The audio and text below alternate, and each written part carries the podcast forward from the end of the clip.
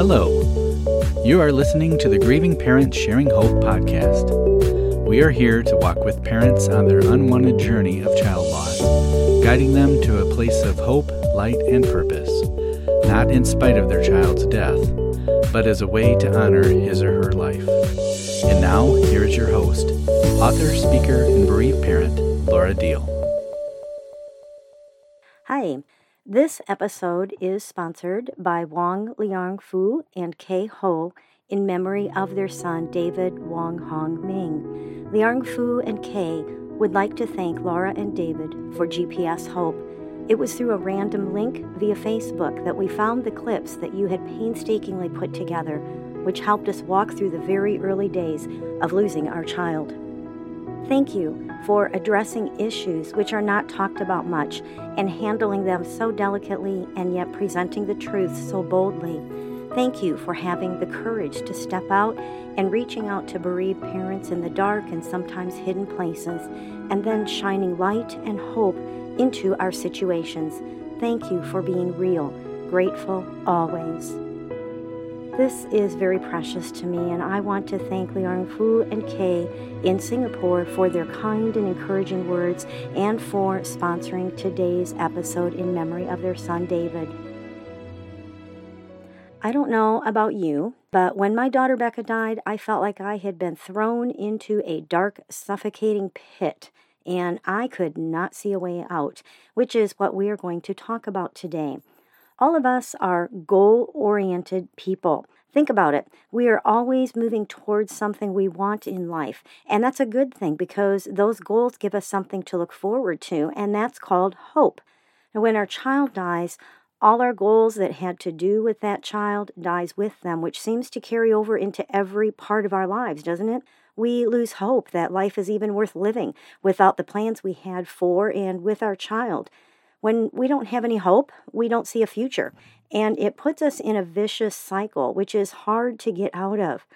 The enemy wants to keep us in that place of hopelessness. He wants us to think that the darkness will never end and tries to get us to give up even trying to get out of the pit we have found ourselves hurled into. He wants to keep us defeated which will happen if we believe his lies that it is God's fault that we're in this place and believe that life is not worth living anymore. God does not bring harm. He does not do bad things to us. God knew this would happen, and He still has good things for you on the other side of the darkness you have found yourself in. No pit of darkness can hold you forever because of what Christ did for you.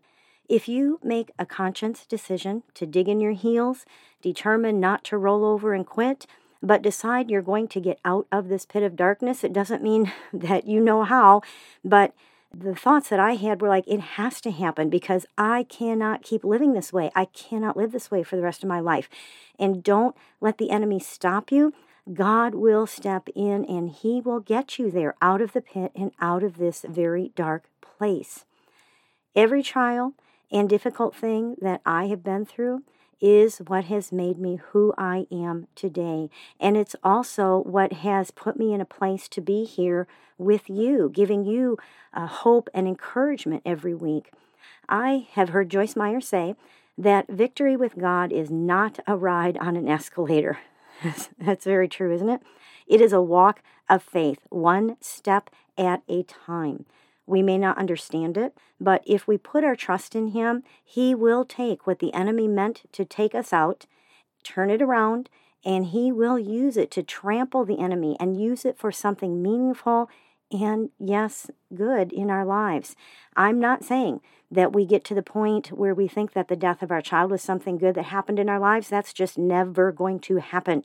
But if we keep leaning into Jesus and the victory that he gained for us through his death on the cross, he will take this horrific tragedy and he will cause something good to come from it.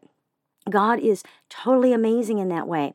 He doesn't cause the bad things to happen in our lives, like I said, but He takes those bad things and He turns them into something good that will help us to be able to move forward. And the part I love is that he will use it to wound the enemy who caused it, making him ineffective. It's like taking the enemy's weapon out of his hand and turning it and using it on him with full force. Who wouldn't want to do that? The devil is always trying to throw believers and lovers of God into a pit, and he succeeded throwing us into a deep one with the death of our child. Then he lies to us, telling us we can never get out. Don't believe the lies of Satan that you will never get out of the dark pit he has thrown you into, and that life will never be worth living again. God is no respecter of persons, and what he does for one person, he will do for anybody. The promises of God are for all of us. So if you know of even one person who has been able to get out of that place after the death of their child, then you can be there too. And guess what? You know me. I have gotten out of that pit. So you can get out of that pit. Let me say it again. You can get out of that pit. You can be there too, like me and thousands of other parents who thought they would never get out, but we did. You may feel like giving up, but I want to remind you that God's mercy is new every single day. I know it may not feel like it, but it is. Quitting just isn't an option. Now, I want to tell you something here. I started working on this podcast several days ago, and something happened that just really threw me for a loop. It was very hurtful from a close family member and it did put me in tears and I you know I threw it at the Lord's feet. It was just it really hurt. And it was one of those things that's like I just don't want to do this anymore. I don't want to be here anymore. I don't want to do this anymore. And when I finally had my good cry and was ready to go back to working on the podcast I opened up my computer and that line this line was at the very top of my screen so I'm going to read it to you let me say it again. You can be there too. You may feel like giving up, but I want to remind you that God's mercy is new every single day, and quitting is not an option. I just had to laugh and to myself that that happened to be yeah just happened to be the words at the very top of my screen after this very difficult situation hit me really hard i recently heard a story about a donkey who fell into a deep pit the owner decided the donkey was so old it was not going to be worth the work and the effort to get him out. So he asked a couple of neighbors to help him throw dirt in the pit just to bury the poor thing. At first, the donkey sounded very pitiful as they shoveled in the dirt, but then it got quiet.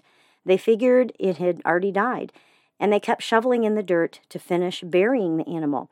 What the men didn't realize was that as they threw the dirt down on the donkey, it would shake the dirt off of its back and get on top of it. As they threw down more dirt, the donkey would shake it off and get on top of it. And that old donkey did it long enough, refusing to give up, until eventually he was able to climb out of the pit on top of what was supposed to put him under. I think you can see the parallel here. Jesus is an expert at getting people out of the pit they find themselves thrown into by the enemy. The Good Shepherd, Jesus himself, said that he will leave the 99 for the one who is lost. And if you are the one, he is coming for you to get you out of your place of darkness. He is coming to help you. He can pull you out and lift you up to a place you never thought was possible. God will even use the exact thing the enemy tried to use to take you under to pull you back up in a way you did not expect. After all, God brought Jesus out of the grave after snatching the keys of hell and death from the enemy who put him in the grave. God's hand and His favor, yes, His favor is on you no matter what the enemy does to you. So don't give up. Don't quit. Joseph was someone who went from a pit to a palace. His jealous brothers had thrown him into a pit with plans to kill him, but instead they sold him as a slave to a passing caravan going to a different country. God was at work in Joseph's life for many years, to the point where he was second in command to the Pharaoh of the strongest nation on the earth at that time. When Joseph's brothers were forced to go to him and grovel at his feet to beg for food for their families in a time of famine, Joseph's response, and I'm condensing this whole story. If you know it, you, you know I'm condensing the story. But Joseph's response, which you can find in Genesis chapter 50, verse 20, can be our response as well to the enemy who put you in your pit.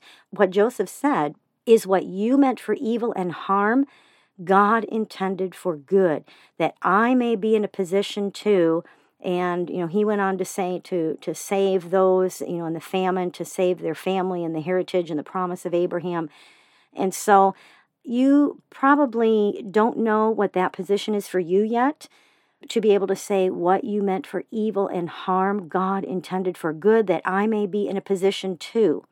But you can still fill in that blank with something like that I may be in a position to kick your devil backside big someday. Go ahead, let the enemy know right now that you are not staying down there. Then give the Holy Spirit permission to work His resurrection power in your life to get you out of that pit. Did you know that each Wednesday I personally send out a weekly Word of Hope email? you can join over 1,000 bereavers getting a word of hope and encouragement, along with letting you know about one of our resources or an event going on with GPS Hope. I always add a little something in there so that people are aware of the different resources that GPS Hope has.